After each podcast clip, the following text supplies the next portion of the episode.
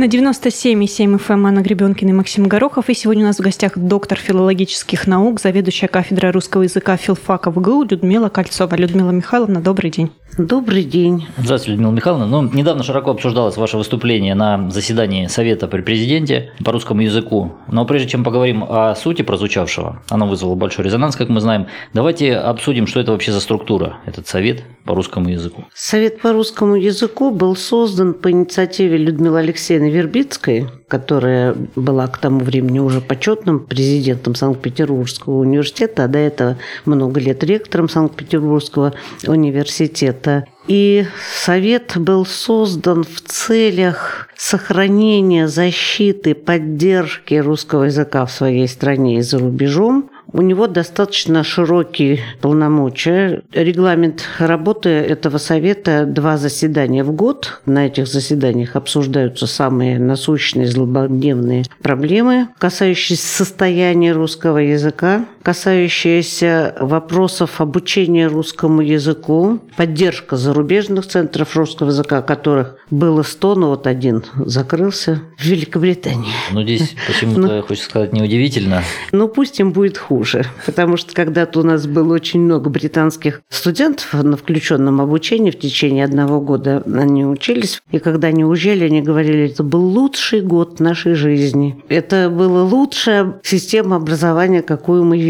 Причем это были студенты Оксфорда, Кембриджа, Бристоля, лучших британских. Ну что ж, пусть им будет хуже, как мы уже сказали. А да. вот все-таки, если вернуться к совету, то как он формируется, по каким критериям отбирают его участников? Кандидатуры в Совет выбираются по согласованию с президентом. А президент, он все время участвует в этих заседаниях? Два раза в год приходит, там общается Нет, с вами? Или президент не проводит самые важные заседания под руководством президента. Проходило первое заседание Совета. Я на нем тоже выступала. Причем не подготовлена. Я просто послала записку Владимиру Владимировичу, прошу слова. Это как в, в известном... Это было в 15 году. А. Создали в 14 в 15 году президент проводил такое серьезное заседание, и оно было совместным заседанием с Советом по национальным вопросам, вот не знаю точно, как он называется, совместный совет вместе с Советом по русскому языку. Потом был в Санкт-Петербурге два совета по культуре и по русскому языку, но наши руководители сочли, что это было неудачное объединение, потому что деятели культуры проблем образования и Страшно научного изучения не знают, и у них забота сохранить свои театры, продвинуть свои спектакли. Это важно, это нужно, но у нас несколько другие заботы, потому что я считаю, что вот этот совет по русскому языку, он касается забот, тревог всей России, всего народа, потому что без языка нет народа. А вот скажите, вы в первый раз подали эту записку. Что вы написали в этой записке? Я написала, году? прошу слово, заведующий кафедры русского языка. Смайлики мне не рисовали, да? Все Ничего не рисовала, было. очень строго. И вот последнее слово на совете было мне предоставлено. И Владимир Владимирович сразу понял, в чем суть проблемы, о которой я говорю. Это был вопрос о ликвидации самостоятельных кафедр русского языка который до сих пор продолжается. Поручение президента не выполнено. Это процесс слияния кафедр вы имеете в виду, Слияние да? кафедр, да, слияние факультетов, вообще уничтожение факультетов самостоятельно кафедр. И по вот этому выступлению было специальное э, поручение президента, Министерства образования и науки. И поручение заключалось в том, что должны быть приняты меры по сохранению и укреплению самостоятельных кафедр русского языка и литературы. Но они пока Министерство не это поручение не просто не выполнило. Мне кажется, что они не собирались его выполнять, потому что они ответили на э, поручение президента бумагой, в которой было написано следующее. Министерство будет проводить мониторинг наличия или отсутствия кафедры русского языка и или русской литературы. Ну и что они провели мониторинг? Они выяснили, что нет кафедры русского языка. Причем они это выяснили недобросовестно, я считаю, выяснили. А я тоже выяснила свой собственный собственный мониторинг провела и обнаружила, что в э, университете имени Канта в Калининграде нет самостоятельной кафедры русского языка. В Новосибирском университете государственном нет кафедры русского языка. В Иркутском университете нет кафедры русского языка. И в Центральном Черноземье вот кафедра русского языка осталась только на филологическом факультете, потому что я ее нечеловеческими усилиями сохраняю, а наши воронежские СМИ умудрились, вот один такой э, портал или сайт, или как его назвать, написал, что в корыстных целях из-за денежных интересов я вот бьюсь за свое денежное место, чтобы сохранить свою непомерную зарплату. Вот когда это читаешь, так горько, так больно становится. Непонятно, чем люди думают, когда вот они это пишут. Потому что если бы для пользы дела нужно было, чтобы я ушла, я бы ушла хоть сейчас. С кем, вас, сию с кем вас хотят объединить? Давайте расскажем то, что... Ну, это уже дело прошлое, потому что уже не объединили. Уже этот вопрос решен. Но это после вашего участия университетском уровне. Нет, это не после моего участия в Совете. Это после того, как я написала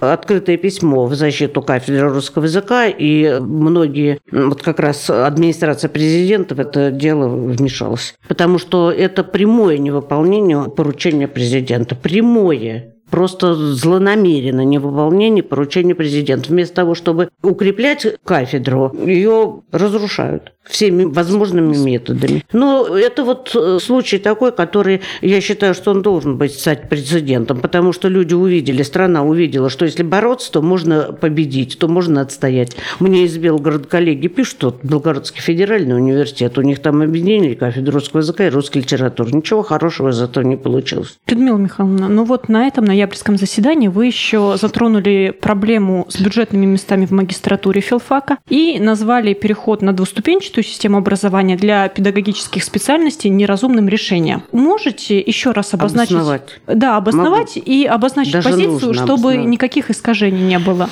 Вот чтобы никаких искажений не было, я могу сказать, что в 2008 году, когда только появилось намерение ввести эту двуступенчатую систему, принять это Болонское соглашение, уже тогда, почувствовав, что происходит и чем это дело закончится, мы написали со студентами, такие умные, активные, знающие и понимающие студенты, манифест в защиту филологического образования. Этот манифест был адресован президенту страны, правительству страны, лидерам депутатских фракций. Тогда в 2008 году нам резко сократили набор практически в два раза Бюджетные бюджетных эти. мест. Да, тогда еще был пятилетнее обучение, но резко сократили набор, и пошел разговор о этом самом двуступенчатом образовании. И тогда в этом манифесте мы написали, что вот это двуступенчатое образование, по крайней мере для филологического образования, губительно. Я объясню, почему оно губительно, почему это поняли сразу умные студенты. Потому что филологическое образование – это образование, это обучение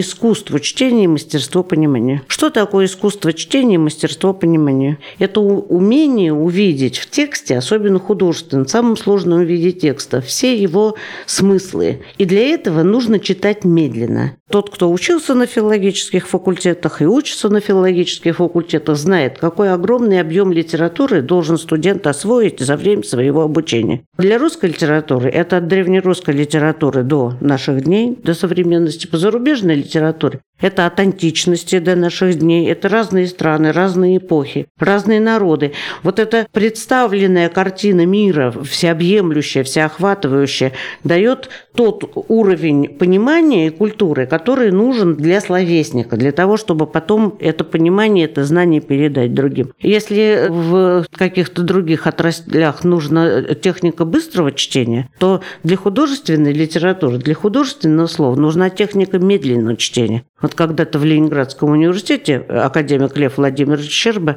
вел такой семинар, который назывался «Техника медленного чтения». Когда каждая строка поэтического произведения, каждое предложение прозаического произведения читается с чувством, с толком, с расстановкой, и вникаем мы в этот смысл. И не просто в смысл, когда мы его читаем внимательно, когда понимаем его глубинное содержание, мы прикасаемся к душе художника, написавшего это произведение. Мы чувствуем, какие энергии, какие силы двигали его душой, когда он брался за перо. Этого нельзя передать никакой цифрой. А если мы перешли уже на четырехлетнее, а по сути дела на трехлетнее образование, потому что если выбросить из этих четырех лет, ну вычесть, Подготовку выбросить диплома, да? это я. Подготовку диплома, потому что последний семестр это по сути дела уже вот такая... Ну, подготовка активно, да, к защите. Да, к защите и вот это написание этой самой работы. Если вычесть сессии, э, студент э, бывает весел от сессии до сессии, а сессии всего два раза в год, но это тоже по месяцу. И вычесть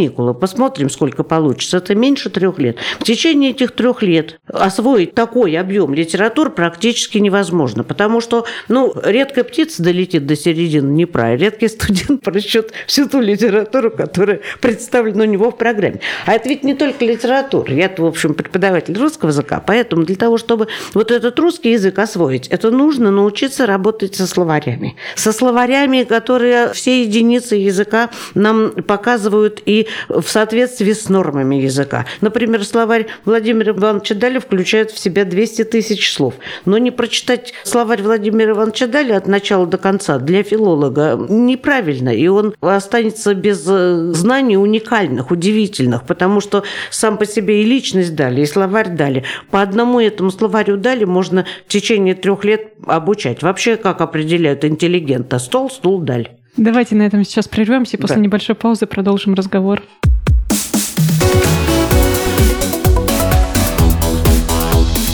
Тема дня.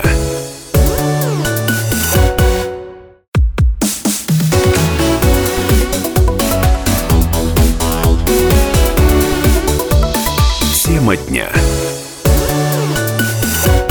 На 97,7 FM Анна Гребенкина, Максим Горохов. У нас в гостях доктор филологических наук, заведующая кафедрой русского языка филфака ВГУ Людмила Кольцова. Людмила Михайловна, мы уже сказали о том, что вы являетесь противником, по сути, да, перехода на двуступенчатую систему образования. Четыре года я не просто в противником, я, магистратуре. я его яростный враг, сопротивленец и э, партизан. Да, мы начали с вашего выступления на движения. президентском совете по русскому языку. Вы высказали свои аргументы, наверное, еще не все. Сейчас э, что-то добавите к этому. Но неужели вы думаете, что после этого вот эту двуступенчатую систему, которая уже 10 лет как введена, возьмут и отменят? Нет, я не думаю, что ее отменят, но я думаю, что, может быть, для некоторых специальностей, как сказала Ольга э, Юрьевна Васильева, я пять лет мечтаю о том, чтобы отменить для педагогических специальностей э, вот это четырехлетнее обучение и потом эту магистратуру. Ну, пора уже от мечтаний, наверное, к делам переходить, потому что если не министры в состоянии изменить это положение дел. Но дело вот в чем еще. Почему можно это сделать? И, в общем-то, для этого не нужно никаких специальных каких-то средств и особых усилий. Потому что в некоторых случаях-то сохранен на некоторых факультетах специалитет. Вот мы называем этим словом, ну, пятилетнее, Пятилетнее обучение. обучение. На прошлом совете, на котором прозвучала моя речь, горестный вопль о сокращении кафедры русского языка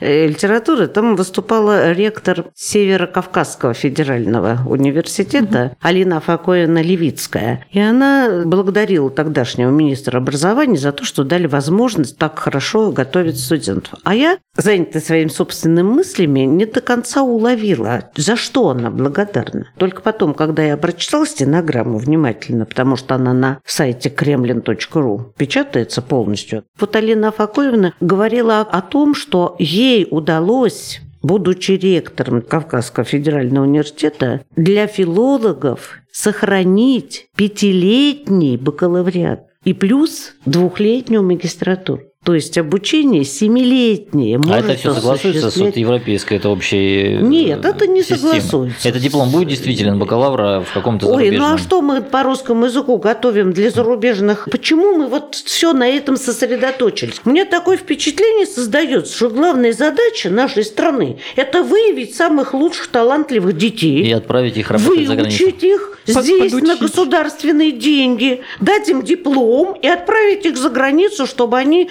развивали экономику чужих стран. Может быть, мы о своей стране наконец подумаем. Но с другой Может стороны, быть, мы о ведь своем кому-то народе заранее подумаем. можем таким образом обрубить возможность дальнейшего развития, если он как-то Нельзя хочет им поработать обрубить. там, поработать нельзя, здесь, нельзя. вернуться с новым опытом и Им поработать в нельзя обрубить, потому что когда наши студенты, наши выпускники с нашим нормальным пятилетним образованием ехали работать за границу, они были там лучшими. Так а сейчас их И просто когда- никуда не возьмут, они скажут, что у тебя Да диплом почему? не такой. Да После почему же их никто не можно возьмет? поступать в магистратуру. Для тех, у кого есть знания, возьмут. Ну, это У меня учиться в магистратуре еще потом. А если ты не бакалавр в привычном понимании вот хотите, этой я баллонской вам системы, ты для, ведь никогда я не для попадешь. сравнения вам некоторые такие вот вещи расскажу. Недавно у нас получал мантию почетного доктора наук нашего университета профессор из Германии. Он закончил наш химический факультет. Он учился вот прямо где-то параллельно со мной, вот эти 74 75 76 год, вот эти вот годы. Он у нас в университете получил образование. Он приехал, прекрасно работал у себя в стране. Сейчас он прекрасно занимается бизнесом. И вот он, получая эту мантию, назвал цифры. От этих цифр захотелось плакать, потому что он сказал, что немецкий бизнес выделяет на каждого профессора университетского 366 тысяч евро в год. Выделяет каким образом? Это имеет в Дает. виду добровольные пожертвования в Дает, дает для поддержки университетского образования. А у нас недавно прозвучали такие слова. Вот я сейчас скажу, и опять на свою голову приключения найду. Давайте скажем Что у нас слова теперь? скорее. Скажу. К нам приезжал вот наш министр образования, но это трижды прозвучало у нас в университете на Большом Совете из уст наших руководителей, что теперь высшее образование не относится к социальной сфере, а относится к сфере бизнеса. Вы имеете в виду министр науки и высшего Ну образования? да, Мгм. относится к сфере бизнеса. А если высшее образование не относится к социальной сфере, то какое мы тогда социальное государство? А если мы относим к сфере бизнеса, то мы должны на этот бизнес работать. Все перевернуто с э, ног на голову. Научное преподавательское сообщество, да вообще каждый нормальный человек, он теряется от этого, от всего. Потому что мы пытаемся вписаться в европейское пространство, в европейскую систему, а чем мы вписываемся? Мы одним боком туда впадаем. Потому что мы взяли сокращение бюджетных мест, коммерческую основу, вот это вот двуступенчатое образование, все вот это. А я еще в самом начале, вот когда его только-только начинали, я говорю, а как будет с нагрузками преподавателей? Приезжает мой знакомый преподаватель, который работает на контрактной основе, на договоре, как раз вот в Болонье, в Болонском университете в Италии, и говорит, ой, я приехал туда, а коллеги итальянские говорят, Александр Васильевич, у нас такая беда, такая беда. Нам нагрузку увеличили. Было 90 часов в год, а стало 120. А у нас, знаете, Да, какая давайте нагрузка? сравним. 900 часов у нас нагрузка. Это 900 часов первая половина дня и почти столько же вторая, то есть 1500 часов нагрузка. Посравните, это больше, чем в 10 раз. Нагрузка у преподавателя больше, чем в 10 раз, а зарплата меньше в 10 раз. К какому соглашению, к чему мы присоединились? Вопрос. И то, что сейчас это делается с конкурсами, с контрактами, в некоторых вузах наших воронежских, я знаю, мода такая появилась, с преподавателями на один год контракт заключать. Вы понимаете, на какой поводок посадили преподавателей? Если ты не выполнил какие-то... То просто не- не то тебе просто да? не продлевают контракт. На год контракт с ученым, который доказал свою состоятельность в течение многих лет работы. А у него за год он не успеет свой индекс Хирша повысить. Он не успеет ваковских публикаций десяток опубликовать за деньги. Мгм. Это не индекс цитирования. Это вообще непонятно, что это такое. Потому что индекс цитируемости одно, индекс Хирша другое, ваковские публикации третье. Я говорю, а науки стали паразитировать вот эти журналы, которые дают Рейтинги эти самые индексы и прочее, прочее. И вот я дала интервью одному сайту, и там сказала об этом, что к науке присосались паразиты, которые паразитируют вот на труде ученых, и единственная страна в мире, наша страна, где ученый платит за свой собственный труд, оплачивает свои публикации. Сразу в комментариях появился комментарий замминистра высшего образования и науки, что неправду вот я сказала в своем интервью, потому что на самом деле можно бесплатно публиковаться в журналах, занесенных вот эти в Scopus, в Web Science. Вот он десяток опубликовал. Ну, правда, там года три надо ждать для того, чтобы публикация прошла. А аспирант защищает диссертацию. У него всего три года на все про все. Он должен три публикации эти самые сделать. А теперь ВАК еще увеличивает количество публикаций, непременно публикацию в Scopus. Когда иностранные аспиранты узнают, что они должны заплатить деньги, чтобы них к защите было достаточное количество ваковских публикаций, знаете, как мне стыдно перед ними. Как мне стыдно смотреть им в глаза, что они должны платить 10, 12, 15 тысяч за то, чтобы у них к защите была вот эта вот самая публикация. Эта система создана специально для мошенников и паразитов. Так, ну мы сейчас говорим о том, что недооценен труд преподавателей, что большая нагрузка Да. и так далее, и так далее. Но другая эта сторона вопроса, она связана со студентами и их будущим. Да? То есть вы действительно надеетесь, что будет э, двухуровневая система отменена или хотя бы применительно Надеюсь. к педагогическим Да, э, специальностям? Я надеюсь, я А, верю, я... И, соответственно, М, несмотря думаю, на то, что, что это, это- закроет э- возможность совместного развития там, с какими-то западными Нет, структурами, это не закроет все ничего равно это будет благом для страны. Для нашей. Конечно, это будет благо. И ничего это никому не закроет. Потому что я еще раз говорю, вот наши выпускники, которые вот этот самый специалитет заканчивали, выходят ведь замуж из иностранцев и уезжают по каким-то другим причинам. Они там лучшие. А Когда их дипломы насколько при этом котируются пятилетние? Нормальные работодатели, которые берут себе на работу нормальных людей, они не учитывают вот это. Им это не нужно, потому что они хотят иметь нормального, подготовленного специалиста, а не корочку, в которой написано, что ты магистр. Людмила Михайловна, давайте еще скажем про бюджетные места в магистратуре. Почему их вообще не хватает? И какие вообще сейчас есть проблемы с обучением в магистратуре? Да то, что бюджетных мест не хватает, нет главной проблемы. Главная проблема, что образование бакалавриате в магистратуре, они между собой не состыкуются. Потому что, допустим, если у нас был выпуск бакалавров в соответствии с набором, ну, 20 человек набор, за время обучения человек 5 отсеивается. Ну, пусть все 20. 20 – это бюджетники. Чисто бюджетников. Да, берем. плюс еще там внебюджетники. И 6 мест в магистратуру. Каждый третий только Да, может поступить на бюджетное место в магистратуру. А после бакалавриата работать никуда не берут. Волей-неволей, если хотите получить заветный диплом с надписью «магистр», который даст вам блистательные перспективы на Западе, то вот надо оплатить эту учебу. Теперь эта учеба в магистратуре стоит больше 100 тысяч. Я понимаю, что для столичных вузов это смешно, потому что к нам приезжал писатель Варламов, и он ректор литературного института, и я его спросила, сколько обучение у вас стоит на коммерческом? Он сказал, 500 тысяч в год. Людмила Михайловна, А у здесь у меня возникает дорого. другой вопрос. Да. А за вот Да. эти деньги уровень образования в магистратуре, он соответствует? Сейчас у меня вот есть группа. В группе четыре иностранца. Из них два по-русски говорят очень плохо. Три человека не имеют филологического образования, они пришли из других направлений. И только два – это те, кто закончили филологический факультет наш. У них есть какая-то база, я знаю, я напоминаю им, вот помните, я вам на первом курсе говорил, но они только двое помнят, и то не помнят не всегда. Это очень сложно, это очень трудно. И я считаю, что вот в таком состоянии, в каком сейчас есть, но опять меня могут коллеги мои упрекнуть и сказать, что она говорит. Вот мы такие профессионалы, что мы всех обучаем на более высоком уровне. Но я считаю, что это профанация. Потому что в таких условиях, при таком объединении, при таком наборе, когда в магистратуру к филологам приходят ветеринары, кулинары, модельеры, артисты. Да, у нас в магистратуре учился артист нашего театра э, драматического, очень хороший. Но он ничего не знает. Давайте сейчас на этом прервемся и через несколько минут продолжим наш разговор.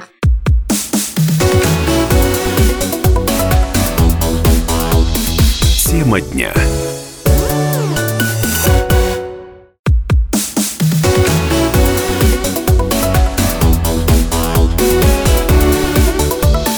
Тема дня.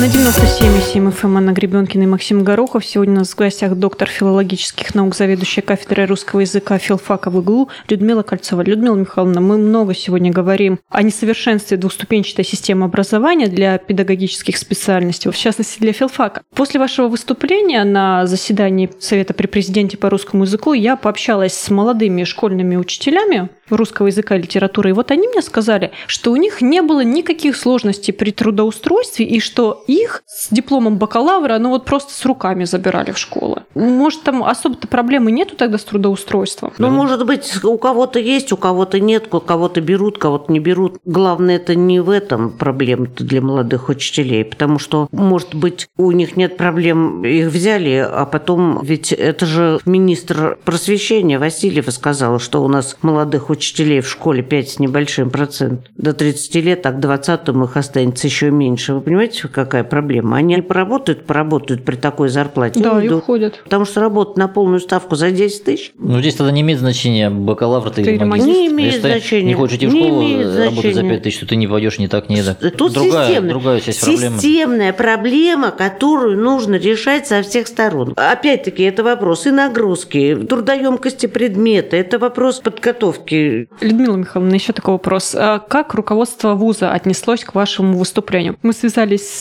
Яндовицким, ректором ВГУ, и в ответе нам сказали следующее, что вопрос это очень дискуссионный. Пять лет позволяют, конечно, подготовить хорошего и всестороннего подкованного специалиста, но в то же время бакалавр имеет право скорректировать свою профессиональную траекторию, цитирую, выбрав магистерскую программу по смежному профилю и получить большие конкурентные преимущества. Да, конечно. Например, если выпускник филологического бакалавриата пойдет на экономический факультет, заплатит 100 с лишним тысяч. За два года он, конечно, изучит экономику очень хорошо, а экономист придет на филологический факультет, и за два года он освоит программу четырехлетнего бакалавриата и плюс еще новые знания получит. Это вот не там, не здесь. А вот обозначенные вами проблемы, те, о которых вы говорили на совете при президенте по русскому языку, они на вузовском уровне предварительно обсуждались? Я когда ехала на этот совет, ну, я перед этим сказала Дмитрию Александровичу, что я еду на заседание президентского совета, который будет сам Владимир Владимирович проводить. Он сказал, бейтесь за бюджетные места. Я приехала, в университете мертвое молчание. У нас на сайте университета все события осветили. Сколько мешков мусора студенты собрали. Какой студент побывал на какой-то 15-й там конференции почему-то по такому. Мое выступление на совете, его как будто и не было. Ну, то есть, это ваше выступление, оно как бы такое у вас было инициатива индивидуальной, порыв души и выстраданной предыдущими размышлениями и практикой вашей работы.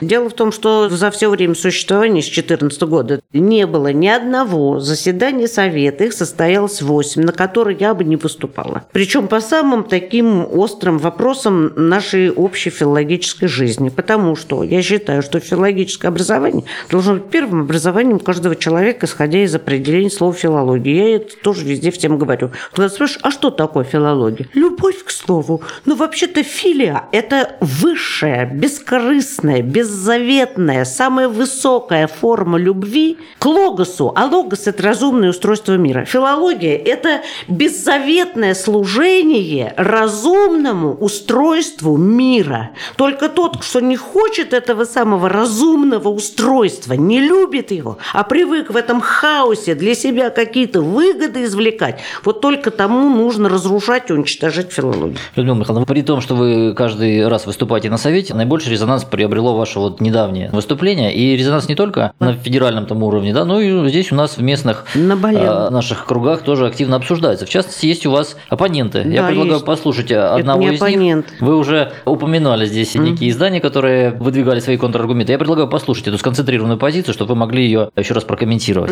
Это выпускник э, филфака ВГУ Александр Пирогов, э, журналист.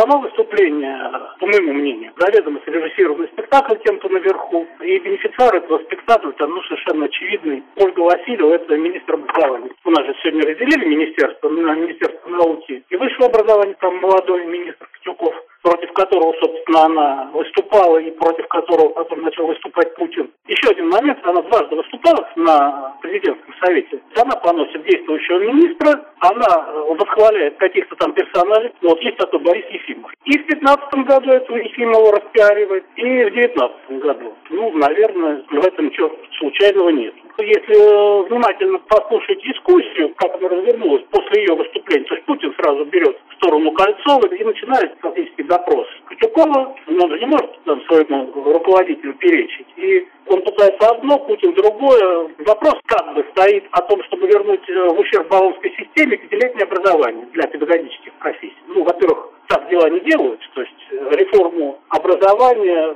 по команде госпожи Кольцовой никто ничего не сделает. А показать э, в некрасивом свете господина министра, это пожалуйста. Ну, что пятилетнее образование – это диплом нигде за пределами Российской Федерации котироваться не будет. Хочу сказать вот что. Я с э, Ольгой Юрьевной Васильевой лично не знакома и ее подругой никогда не была. И когда речь шла о ликвидации самостоятельных кафедр, тогда Ольга Юрьевна отвечала за этот вопрос, и она должна была выполнить поручение президента о сохранении самостоятельных кафедр. То есть она являлась вашим оппонентом в этом Никакого. споре, Я господина вот этого совершенно не Котякова. трогала. Никакой мысли о том, что там будет Катюков, и что я буду ставить ему подножку, и э, мстить э, кому-то за что-то. Ни передней, ни задней, ни дальней, ни близкой у меня не было. Единственная забота, вот которая и боль. Почему криком закричала вся страна? 500 тысяч просмотров видеоролика с этого совета. По всей стране. Пишут мне, звонят из Сибири, из э, Ишима, где уничтожили филологический факультет в Ишиме и оставили одного преподавателя русского языка и семь преподавателей иностранного языка. Вот для того, чтобы они могли, эти самые выпускники Ишимского, Сибирского института, поехать на Запад и там работать. Вот это все такая ерунда. Это все такая, я даже не знаю, как сказать, не любовь к своей стране, к своим детям, из которых мы болванов делаем абсолютно. И то, что вот эта ложь несусветная, вот вы можете представить, у нас в прошлом году больше было на коммерческой основе студентов на филологическом факультете обучалось, чем на бюджетной основе. И я когда прихожу в аудиторию и вижу, вот 50 человек сидит, 20 человек на бюджетной основе набраны, и 30 за них родители заплатили деньги, чтобы они получили филологическое образование. Я говорю, еще не все с ума сошли. Есть еще люди, которые по велению сердца, вот я не представляю, как родился ребенок, он до 7 лет дожил и говорит, я хочу быть бухгалтером. Юристом. Вот я всю жизнь Юристом, юристом, я хочу быть.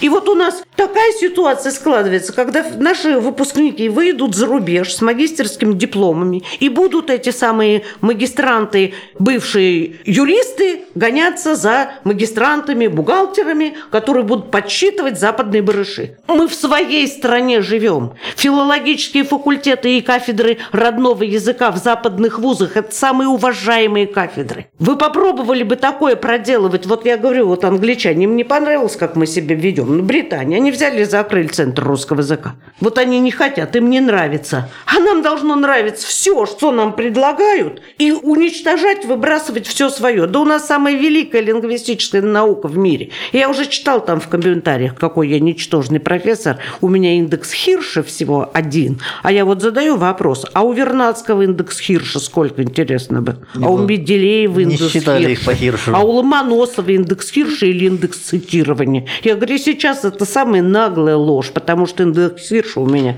в несколько раз выше, а человек даже не может посмотреть Людмила достоверные данные. Вы сказали о Да, ну я с э, этим, силе филологической школы нашей, а в целом, как вы оцените положение языка нашего сейчас и в мире, и внутри страны? Академия наук, Академический институт, они же к прошлому совету с президентом доклад подготовили большой с социологическими такими выкладками о ситуации с русским языком в стране. 98,2% в Российской Федерации владеют русским языком и считают его родным или вторым родным языком. Такой хорошей языковой ситуации нет ни в одной многоязычной, многонациональной стране. Это А очень хорошее о положение. самого языка, на котором мы разговариваем. В картотеке Академии наук 7 миллионов слов зафиксировано. А есть такие деятели, которые считают, что русский язык чрезвычайно беден по сравнению с английским. Ну, о недавно нашумевшее вот это. коллеги, можно так сказать, да, Ой, Га- нет, Гасана я его своим коллегой не считаю. профессор, я о том, вообще что даже... мы говорим на убогом классном русском языке. Как относитесь? Ну что, ну а чтобы не относиться? Я этого самого профессора узнала тоже в 2015 году, когда на сайте Грамоты.ру была опубликована его статья. Она называлась так «Мы не ощущаем русский язык своим». И в этой статье вот написал,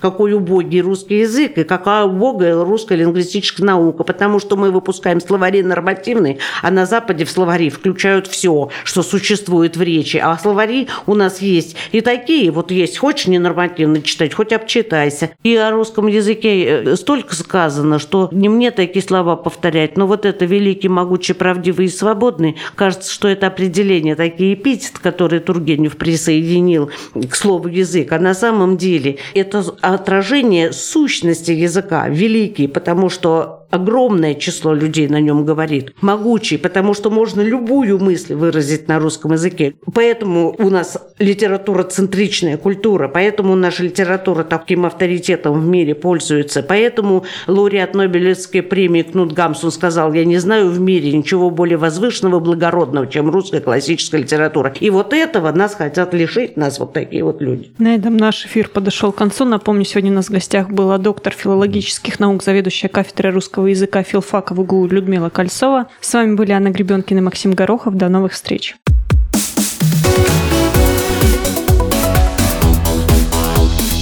Тема дня.